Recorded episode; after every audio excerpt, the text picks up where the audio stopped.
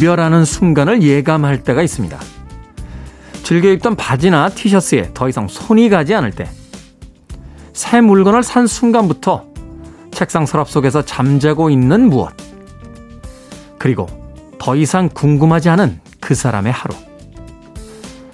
슬프지만 한편으론 영원한 것이 없기에 그토록 많은 일을 할 수 있었고 또 새로운 물건들을 경험했으며 새로운 사람들을 만날 수 있었다는 생각도 듭니다.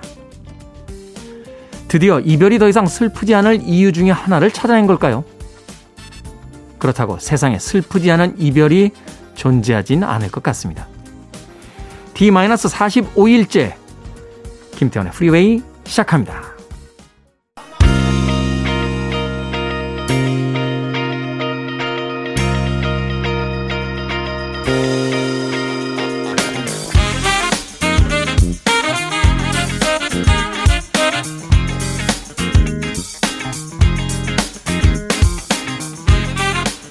빌보드 kid의 아침 선택, 김태훈의 프리웨이. 저는 클 태 자 쓰는 태디, 김태훈입니다. 자, 7월 17일 토요일 1부 오늘 첫 곡은요. 1986년도 이번 주 빌보드 핫백 차트 2위에 올라있던 피터 가브리엘의 Sledgehammer 들려드렸습니다. 자, 오늘은 제헌절입니다.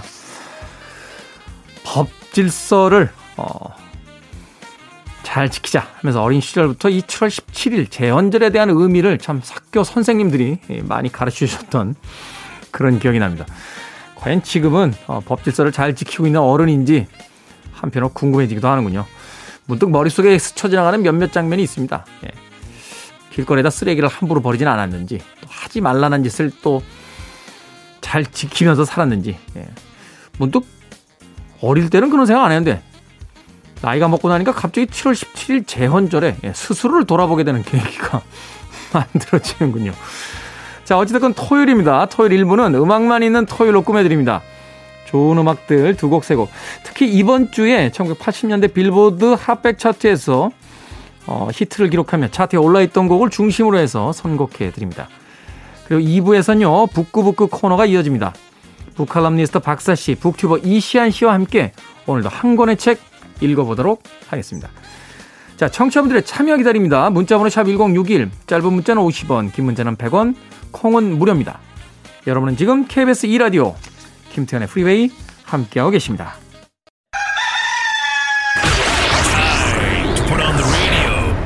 김태훈의 프리웨이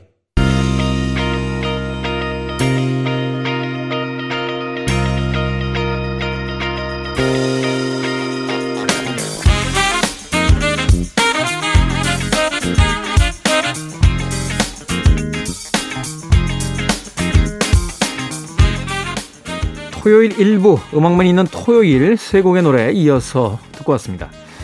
1983년 바로 이번 주에 핫백 차트 4위에 올라있던 세르지오 멘데스의 Never Gonna Let You Go 그리고 1985년 역시 이번 주 핫백 차트 32위에 올라있던 티나 턴의 We Don't Need Another Hero 그리고 1989년 핫백 차트 19위에 올라있던 마이클 모렐스의 Who Do You Give Your Love To?까지 세 곡의 음악 이어서 듣고 왔습니다.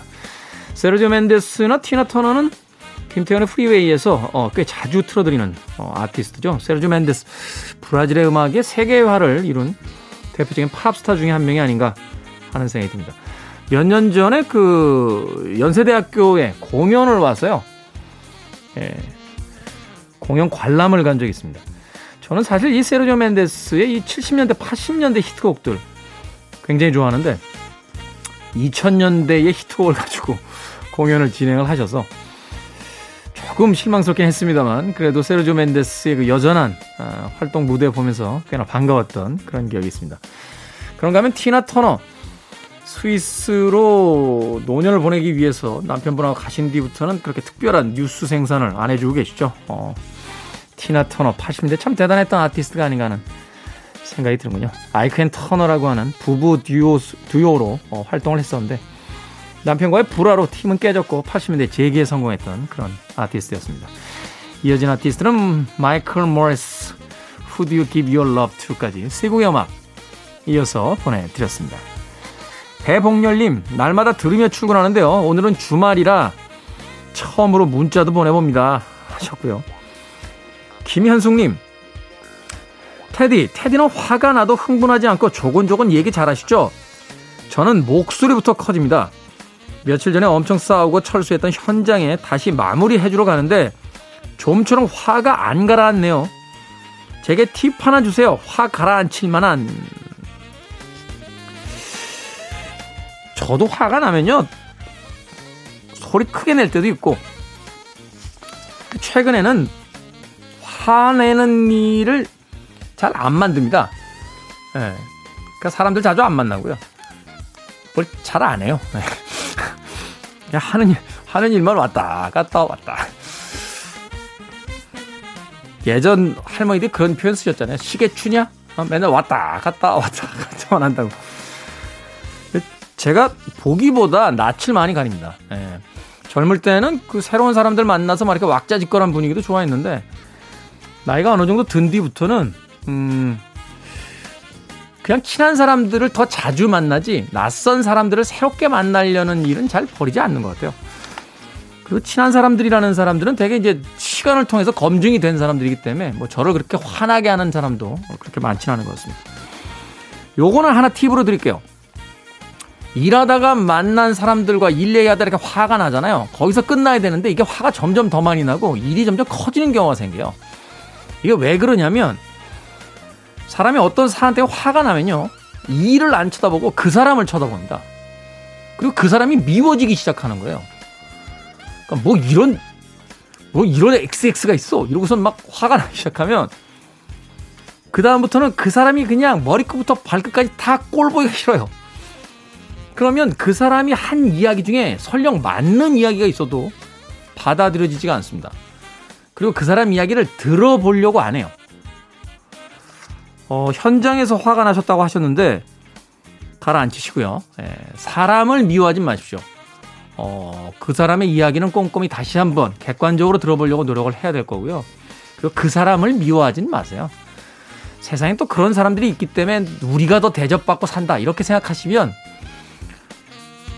좀 너무 편파적인가요? 네. 뭐 그럴 수 있습니다. 네. 세상에 또 그렇게 다양한 사람들이 많아야 또 세상이 또 흥미로운 거니까. 음. 아무튼 화 푸시고 어, 현장 일 잘 마무리하시길 바라겠습니다. 자, 1981년도 핫백 차트 10위에 이번 주에 올라있던 곡입니다. 맨하탄 트랜스퍼, Boy from New York City. 그리고 1985년도 핫백 차트 7위에 올라있던 스팅의 If You Love Somebody, Set Them Free까지 두 곡의 음악 이어집니다.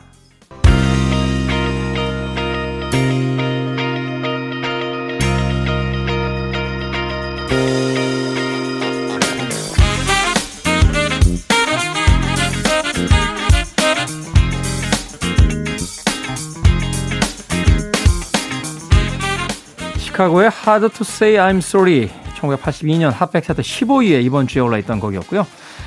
또 1984년 핫백 차트 이번 주 9위에 올라있던 엘튼 존의 Sad Songs Say So Much까지 두 곡의 음악 이어서 들려드렸습니다. 이 음악이 나온 지가 벌써 40년 가까운 시간이 됐나요? 시카고의 엘튼 존이라고 하면 한참 음악 들을 때 그 차트에서 흔히 볼 수 있는 이름들이었기 때문에 음악이 나가는 동안 저도 잠깐 옛 생각에 잠기게 되네요. 음. 제가 얼마 전에요. 제가 어린 시절에 살았던 그 아파트 단지를 한번 이렇게 가본 적이 있어요. 지금 뭐 재개발 이슈가 있는 곳이기 때문에 그렇게 아파트 경관 같은 것들을 많이 뭐 조경한다거나 또는 뭐 보수 수리 이런 것들을 많이 안 해놨더군요. 그러다 보니까 이렇게 풀이 막 자라 있고 어, 건물의 외벽이 이렇게 지저분하게 되어 있는 그 공간을 돌아다니는데 참 많은 시간이 흘렀구나 하는 생각을 했습니다. 우리는 매일매일 스스로의 삶을 살기 때문에 자신이 나이 먹는 것에 대해서 조금 둔감할 때가 있는데 그 자리에 서서 움직이지 못한 채 세월을 고스란히 온몸으로 받아낸 그 아파트 단지의 외경을 보니까 시간이 참 많이 갔다 하는 생각을 하게 됐습니다. 시카고와 엘튼 존의 음악 82년과 84년 차트에 올라 있었다라는 생각을 해보게 되니까 벌써 40년이라는 시간이 흘렀구나 하는 생각 해보게 되는군요. 자, 빌보드 kid 아침 선택 KBS 2라디오 김태훈의 프리웨이 음악만 있는 토요일 함께하고 계십니다. 자, 1988년 hot 백 차트 14위에 이번 주에 올라있던 곡입니다. 테렌스 트렌트 다비 Sign Your Name 그리고 1987년 역시 핫백 차트 이번 주 10위에 올라있던 글로리아 에스테판 의 Miami Sound Machine Rhythm is Gonna Get You까지 두 곡의 음악 이어드립니다. You're listening to one of the best radio stations around. You're listening to 김태훈의 Freeway. 빌보드 키드의 아침 선택 KBS 2라디오 김태현의 프리웨이 함께하고 계십니다. 자, 1부 끝곡은요. 1980년 이번 주 핫백 차트 23위에 올라있던 크리스토퍼 크로스의 세일링입니다. 저는 잠시 후 2부에서 뵙겠습니다.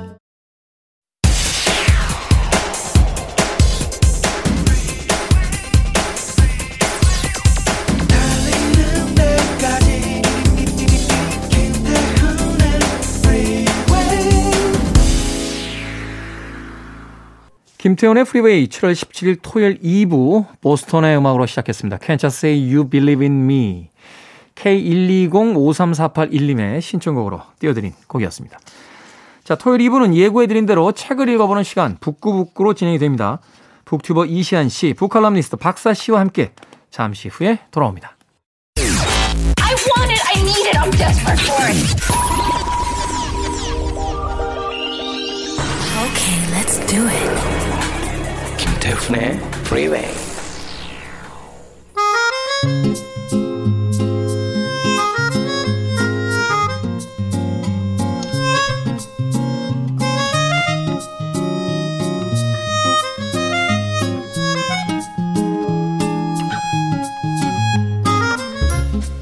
안 읽은 책이어도 이 시간 함께 하시면 대략 5, 6년 전쯤에 읽은 척은 하실 수 있으실 겁니다. 어, 자세히 기억 안 나지만 맞아, 그랬었지. 정도의 추임새는 넣을 수 있도록 해드립니다.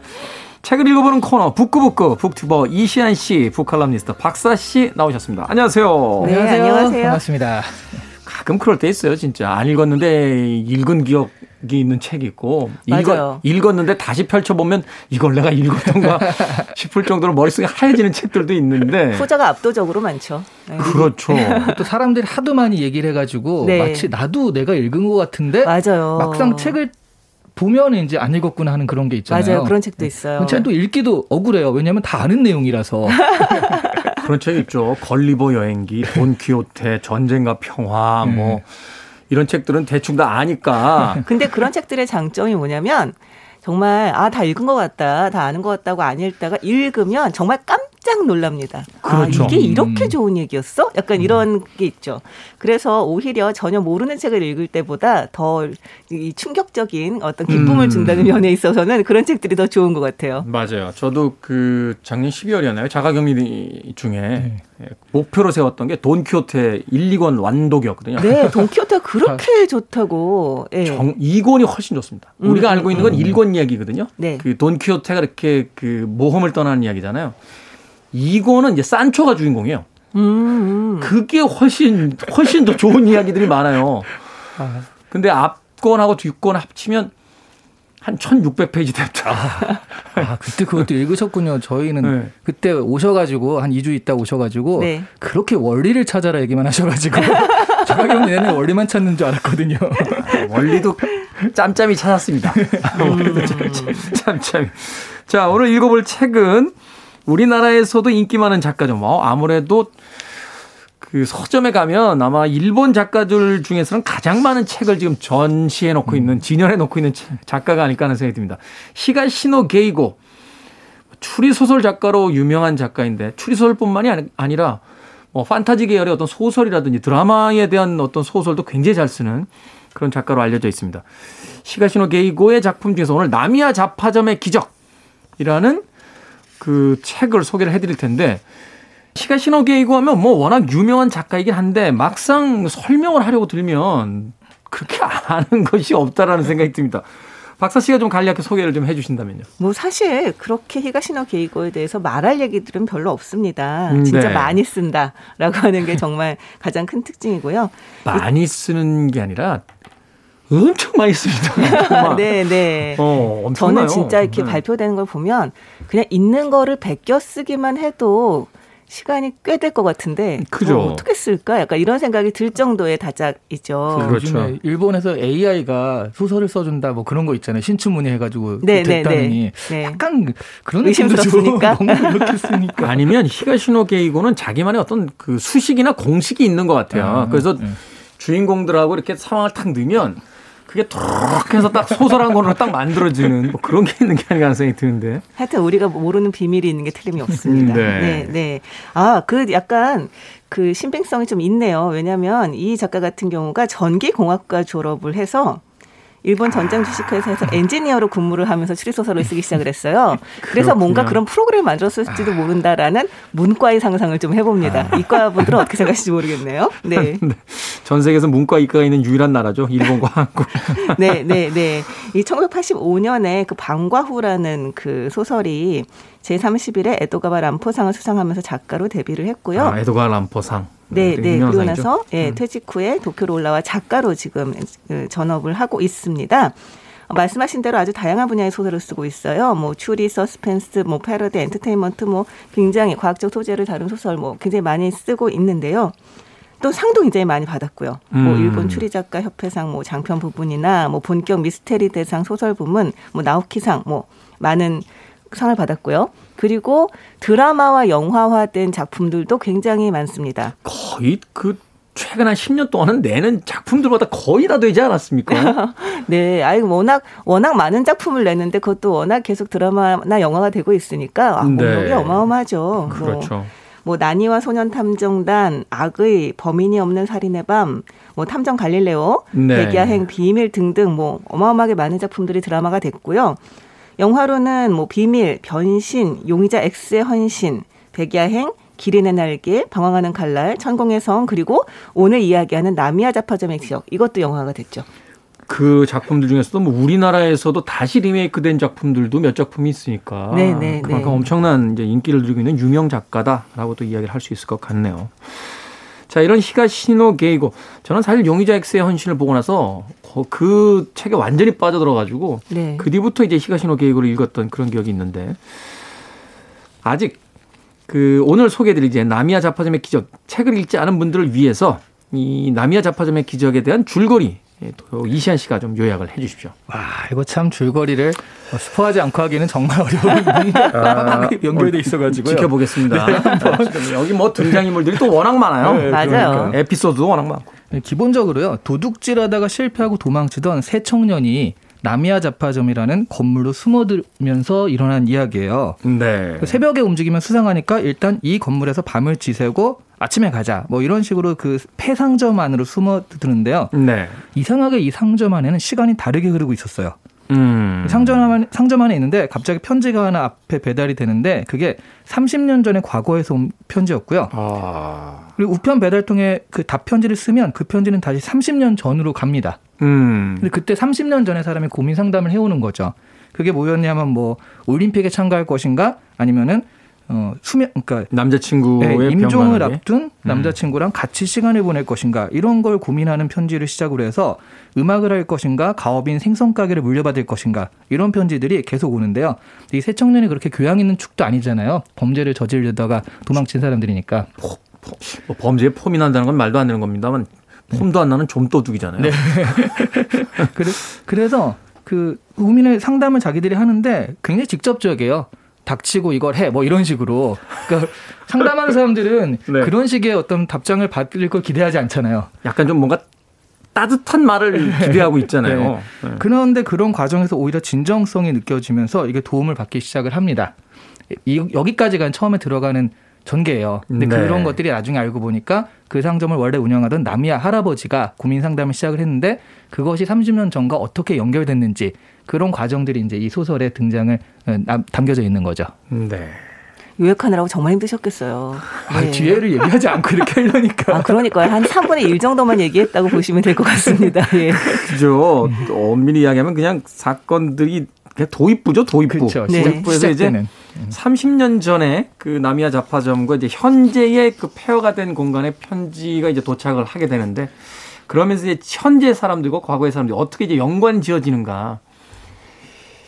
이게 사실은 그래서 나미야 자파점의 기적은 드라마로 봐야 될지 판타지로 봐야 될지 참 고민했는데 전형적인 추리 소설 기법의 어떤 기법을 가져다가 글을 썼다 이런 생각이 또 들거든요. 음. 네.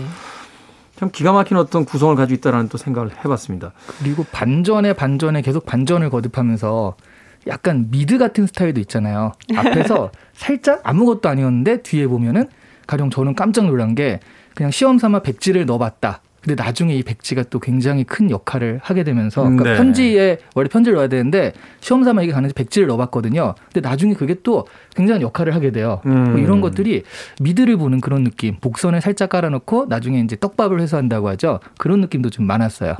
아니 근데 이런 아이디어는 평생 동안 고민해도 한 두 편 쓰면은 많이 썼다고 생각할 것 같은데 이런 거 이런 걸 어떻게 맨날 써냅니까? 이 나미야 잡화점을 보면서 어떤 생각이 들었냐면 히가시노 게이고가 작정하고 썼구나. 어, 음. 지금까지 자신이 썼던 어떤 플롯 구조나 이런 것들을 완전히 근데 그것을 이제 추리 소설의 장르가 아닌 판타지 소설 계열로 가지고 와서 자신이 실험했던 많은 것들을 이 한 권의 책에도 완전히 쏟아 부었구나 하는 생각을 하게 됐었거든요. 자, 두 분은 어떤 인물, 어떤 이야기가 또 이 책 속에서 가장 기억에 남으셨는지 궁금합니다. 네. 저 같은 경우는 아까 잠깐 말씀하셨듯이 그 생선 가게 장남 그 가스로 오라는 남자가 네. 음악을 하고 싶어서 가업을 잇는 걸 포기한 에피소드가 좀 인상적이었어요. 생선 가게였나요? 네, 생선 네, 네, 가게였습니다. 네, 그런데 이 가스로가 아니 좋잖아요. 뭐 이렇게 뭐 음악을 하고 싶다 막 이러면서 막 이제 학교도 중퇴하고 아주 열심히 열심히 음. 하는데 문제는 재능이 애매해요.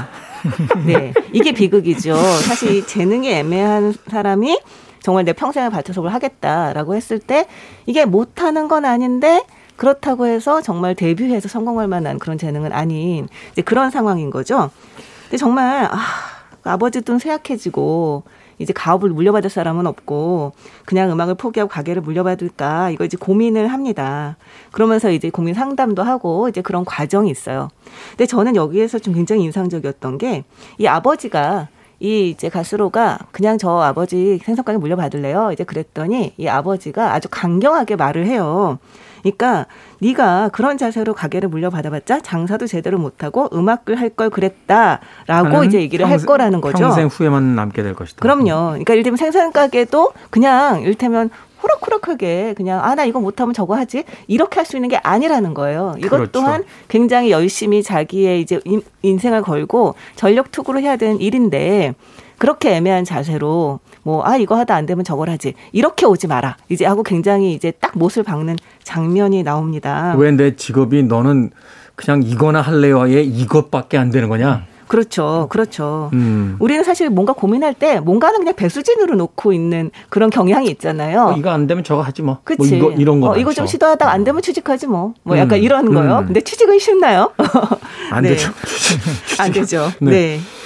사실 음. 우리가 그런 것까지도 사실 고려를 해서 이제 생각을 해야 되는데 참 그 부분에서 우리가 너무 쉽게 넘어가는구나. 이걸 좀 약간 아 새롭게 깨닫게 되는 그런 에피소드였어요. 음. 저도 사실은 이 에피소드가 가장 인상적이었어요. 왜냐하면 음. 저는 약간 이 마츠오카 가스로에게 약간의 어떤 감정이입이 있었습니다. 음. 아. 어, 저는 옛날에 드럼 쳤거든요. 아. 네. 재능이 애매하셨나요? 음악학원 원장님이 네. 너 꼭 이거 해야겠냐? 어, 보통 음악학원 원장님들은 그쵸, 못해도 그쵸. 되게 잘한다 해서 등록을 계속 유도하는데 아니야 아니야 그 원장님은 저의 평생의 은인이셨어요. 어, 그 제가 몇 번 이야기 들었는데 인터넷에 가면은 김태훈 씨가 말하는 팝 칼럼니스트 3단계가 있습니다. 음. 음악학원에 등록하고 드럼을 친다. 원장님에게 소질이 없다는 소리를 듣는다. 팝 칼럼니스트가 된다. 진짜 진짜 인생의 은인이시군요. 네, 네, 저는 사실 그때 빨리 포기했어요. 음. 어, 왜냐면 제가 알았어요. 저한테 재능이 없다는 거. 음. 좋아는 하니까 어, 근데 재능이 없으니 치지는 못하고 치지를 못하니 이제 듣기만 하는 거죠. 음. 그게 이제 인생을 바꾸게 되는 어떤 계기가 되는데 아. 저는 그래서 이제 마츠오카 가츠로의 그 이 일화가 정말 그 굉장히 와닿습니다. 네, 아마 지금 들으시는 분들 중에서도 많이 와닿는 분들이 있으실 거예요. 음, 뭐 음악만이 아니라 어떤 음. 것이든 간에 내가 하고 싶은 것과 뭐 내가 해야 될 일과 뭐 이런 것들 사이 고민하시는 분은 정말 지금도 되게 많으실 것 같거든요. 네. 사실은 배철수 선배님께 한번 여쭤본 적이 있어요. 그 다시 왜 성골매 이런 거 그룹 활동 하고 싶지 않으세요? 라고 했더니 내가 음악 뮤지션이었던 기간은 몇 년이고 DJ로 활동한 건 몇 년이다. 내 직업은 DJ야. 음. 라고 이야기하신 걸 딱 들으면서 어, 거기서 어떤 아우라 같은 거. 음. 저도 좀 오래 해야 그런 얘기를 할 수 있는데. 네, 게다가 둘 다 잘하는 사람만이 할 수 있는 얘기기도 하죠. 예. 네. 자, 이시안 씨 어떠셨습니까?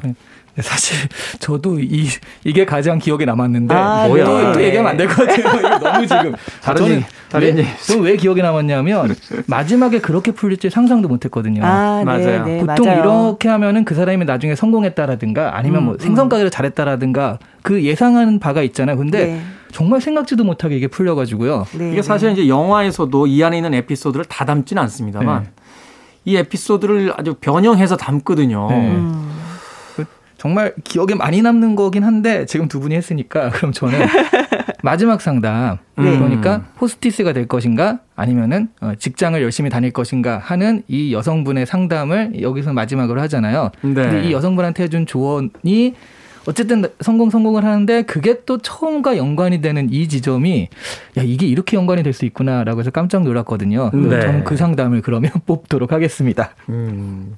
저희는 이제 알고 있습니다만 이게 들으시는 분들은 도대체 그 무슨 상담이었을까? 약간은 네, 좀 어, 갸우뚱하실 수도 있겠다 하는 생각 해보게 네. 됩니다. 이책 참 어렵습니다. 소개하기가. 왜냐하면 네. 앞서서 여러 번 이야기 드렸습니다만 이제 추리소설의 플롯을 가지고 있기 때문에 어느 거 하나를 저희가 섣불리 이제 이야기를 해버리면 네. 책 전체에 대한 내용이 다 드러나 버리기 때문에. 근데 제, 제 생각에 오늘 누군가 말씀하실 것 같은데요. 자, 게임을 시작해보지. 누가 이야기하게 될지. 맨날 마피아 게임 하는 것 같아요. 음악 한 곡 듣고 와서 계속해서 책 이야기 나눠보도록 하겠습니다. Stereo MC's입니다. 우린 누군가에게 연결이 돼 있죠. Connected. Stereo MC's의 Connected 듣고 왔습니다. 빌보드 키드의 아침 선택 KBS 2라디오 김태훈의 프리웨이 오늘 북구북구 히가시노 게이고의 나미야 잡화점의 기적 이시안 씨 박사 씨와 함께 읽어보고 있습니다. 자, 우리나라에서도 100만 부가 넘는 판매량을 자랑하는 베스트셀러 작품입니다. 그래서 아마 이 시간에 이 책 이미 읽고 오신 분들도 꽤 많으실 것 같은데, 자, 과거와 현재 인물들이 이제 서로서로 연결이 되죠.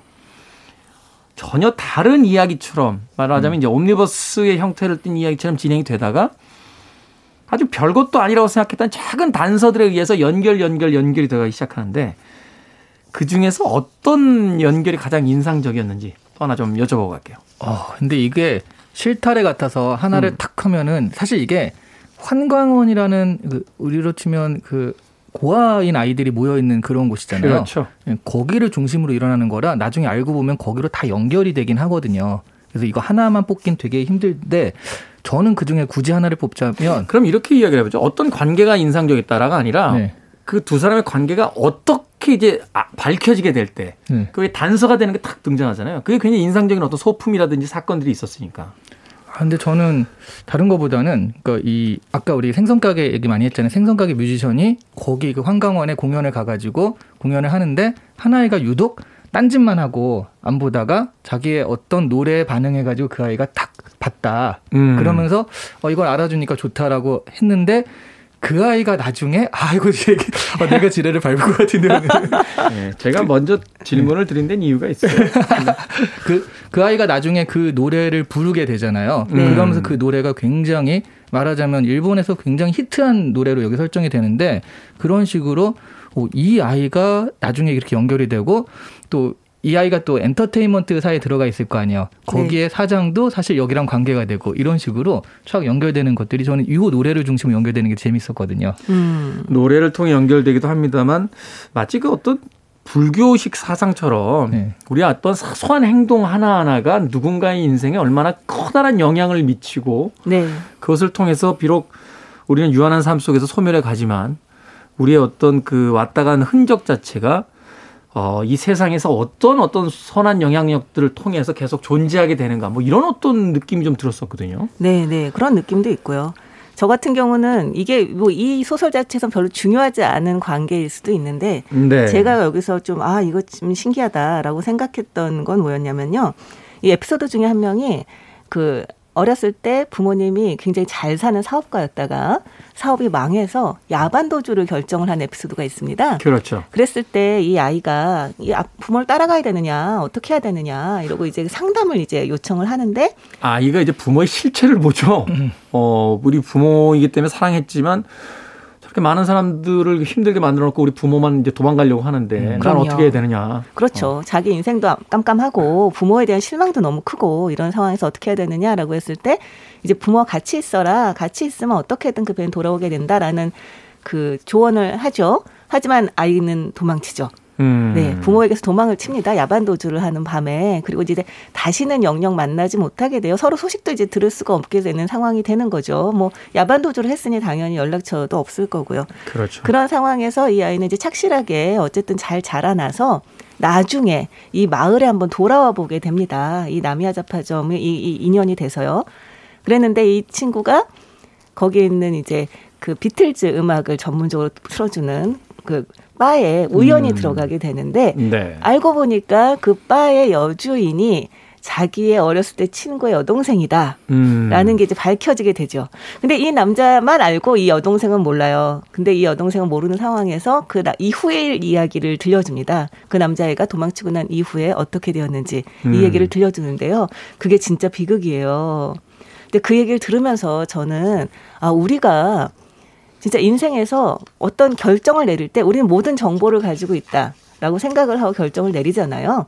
근데 그게 사실은 그렇지 않을 수 있다는 거 이제 정말로 잘 실망시키고 정말 너무나 아 우리 부모 진짜 어떻게 하면 좋아 약간 이런 생각을 주게 했던 그런 부모가 얼마나 이 아들을 사랑했고 이 아들을 위해서 자기 목숨까지 바칠 수 있을 정도로 좋아했는지 네. 아꼈는지 이런 게 밝혀지는 장면이 전 약간 뭉클했어요. 음. 이게 정말 30년의 시간이 있었기 때문에도 알수 있는 것이기도 하고요. 예. 그렇죠. 사선 오해와 편견 혹은 그 우리 나름의 어떤 어, 합리적인 판단이라고 생각했던 것들이 시간이 아주 오래 지나고 난 뒤에 알지 못했던 것들을 하나씩 알게 되면서 네. 사실은 그 안에서 이렇게 뭐라고 할까요? 어떤 충격 아닌 충격을 받게 되는 경우들이 굉장히 많잖아요. 맞아요. 근데 그런 일들이 친구보다는 가족 사이에서 많이 일어나는 것 같아요.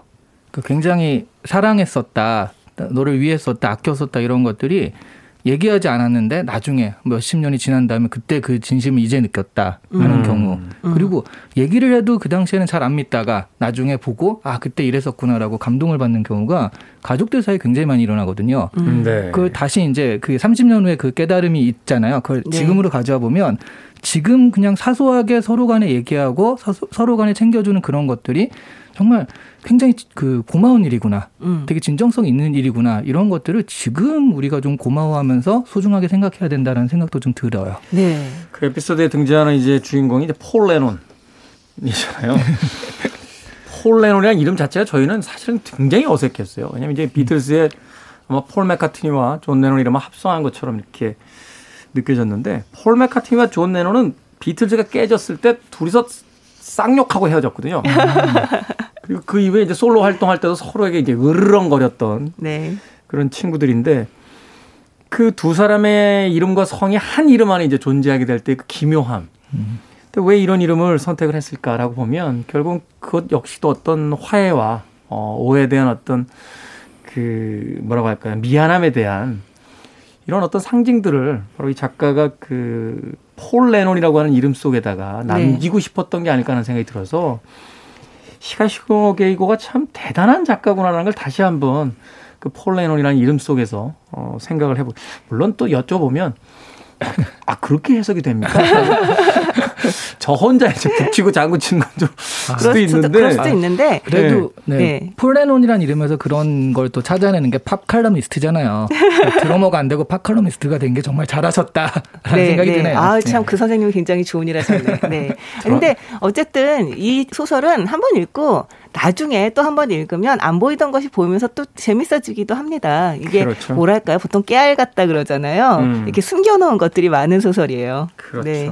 이게 이제 읽어 나갈수록 어, 또 한 번, 두 번, 세 번 읽을수록 보이지 않던 것들이 보이면서 새롭게 해석이 되는 그런 소설이라고 이야기를 해 주셨습니다. 음악 한 곡 더 들을까요? 어, 비틀즈의 음악으로 갑니다. 존 레논과 폴 맥카트니가 그래도 사이가 괜찮았을 때 발표한 곡입니다. Here comes the sun.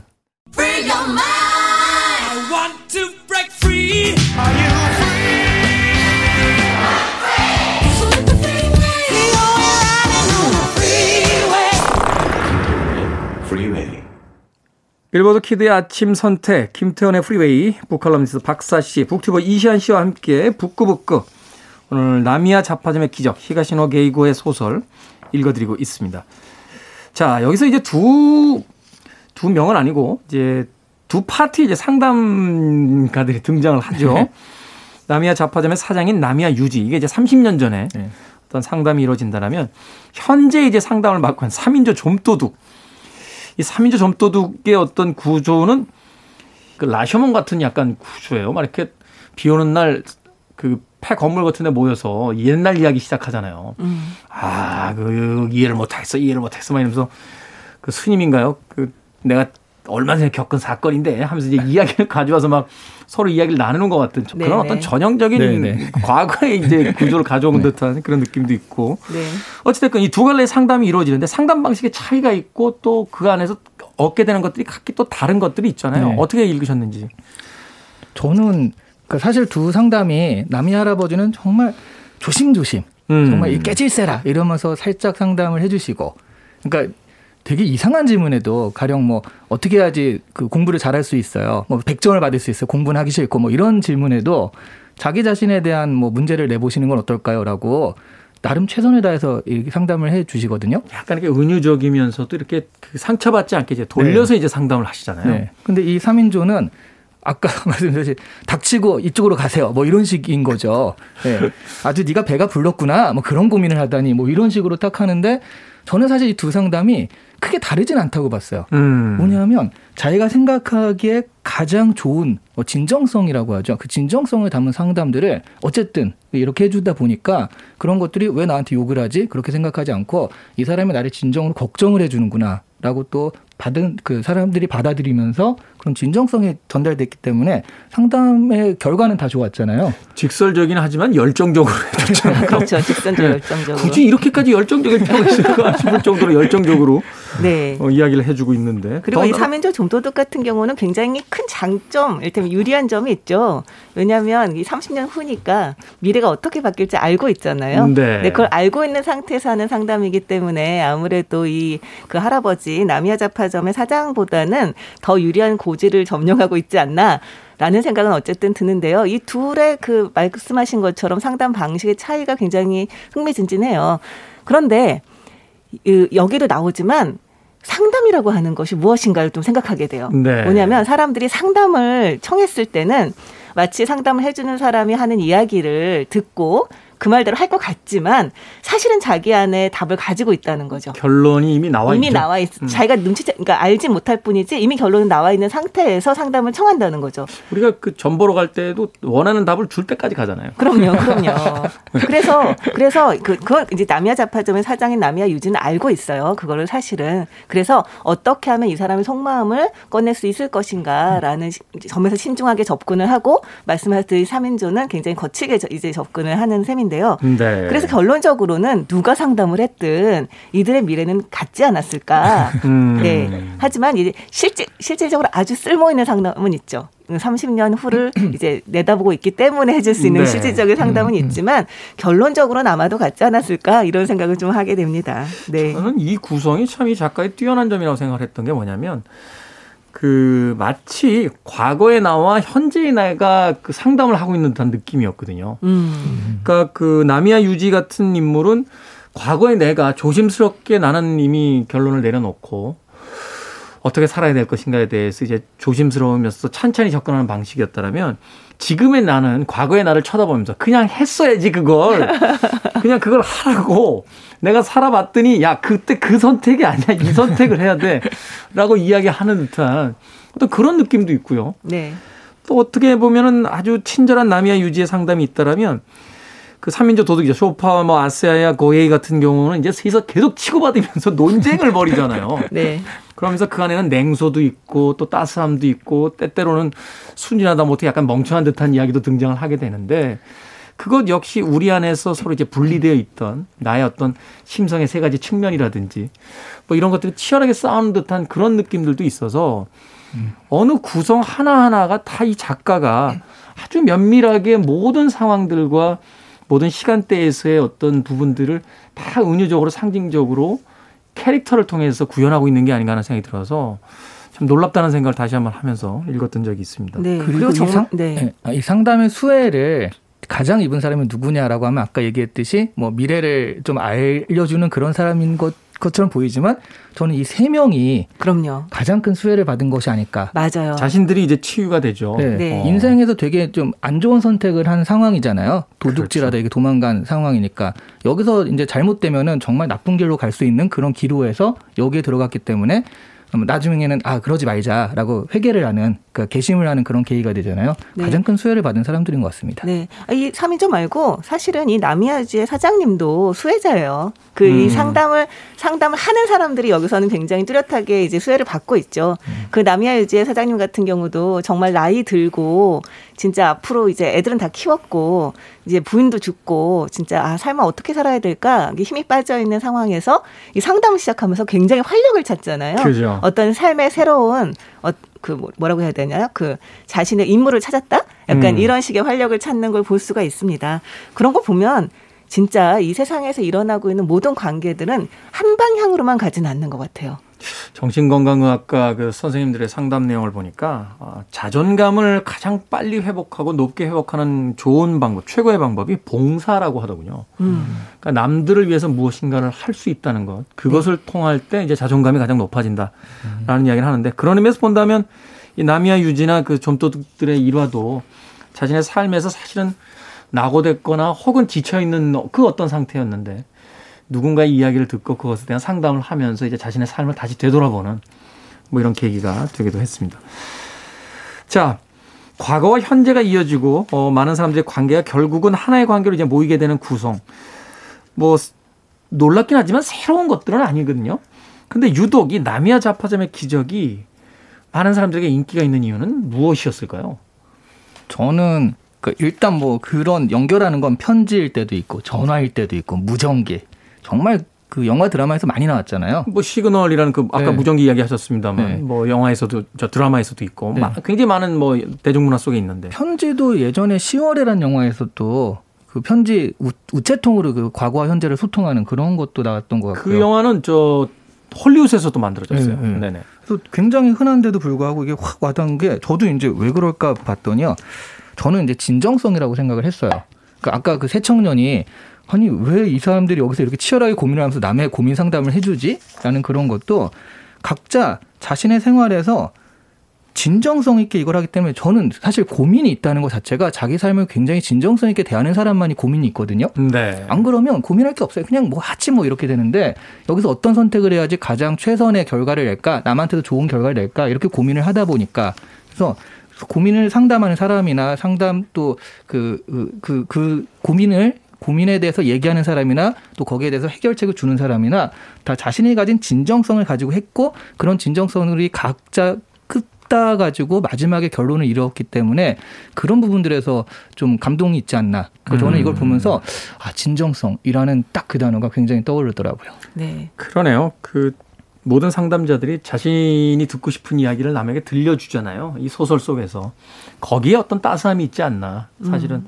이 점도둑 세 명도 누군가 내게 이런 이야기를 들려줬더라면 하는 어떤 음. 그런 마음으로서 누군가에게 또 자신의 이야기를 들려주고 있는 게 아닌가 하는 또 생각도 해보게 되고. 네.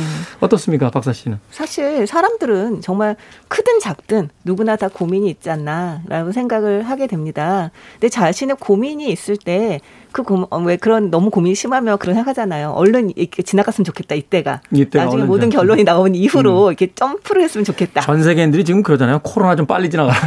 그렇죠. 그런 생각을 하기도 하는데요. 그런 고민 정말 앞날을 안다면 내가 좀 더 잘 할 수 있지 않을까? 좀 더 좋은 선택을 할 수 있지 않을까? 이런 생각들을 하게 되잖아요. 근데 어떻게 보면 이 이야기 자체가 이제 앞날을 아는 사람이 해주는 이제 고민 상담. 인 거고 그런 거야말로 사람들이 정말 원하던 게 아닌가. 아. 어. 그런 면에서 이 책이 사람들한테 그렇게 인기가 있는 게 아닌가라는 생각을 하게 되는데요. 그럴 수 있네요. 네, 근데 사실 앞날을 안다고 해서 지금 내가 마음속으로 내리고 있는 결론이 달라질까? 이건 또 사실 잘 모르겠어요.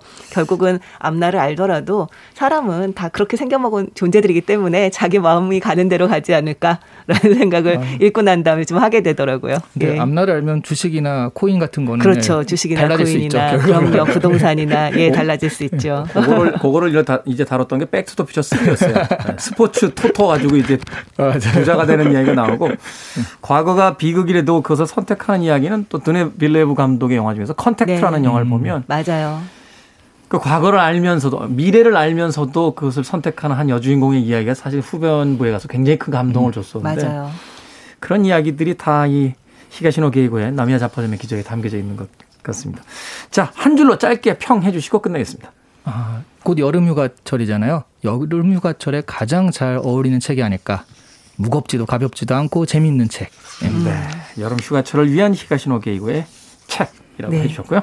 어떻게 살아야 될지 알 수 없다라는 생각이 들 때 한 번쯤 기대해 볼 만한 책이 아닐까 싶습니다. 네, 이번 주 북구북구 히가시노 게이고의 나미야 좌파점의 기적 읽어봤습니다. 자, 다음 주 예고해 드립니다. 아, 다음 주 책 역시 많은 분들이 읽어보셨을 책인데요. 법정 스님의 무소유입니다. 짧은 책이니까 아, 우리 작가가 아주 좋아하는 책이죠. 예, 아주 얇은 책입니다. 여러분들 한번 읽고 어, 와주시길 부탁드리겠습니다. 북튜버 이시안 씨, 북칼럼니스트 박사 씨와는 다음 주에 만나봅니다. 고맙습니다. 네, 네 안녕히 계세요. 자, 스테이시 라티쇼의 음악 듣습니다. Miracles.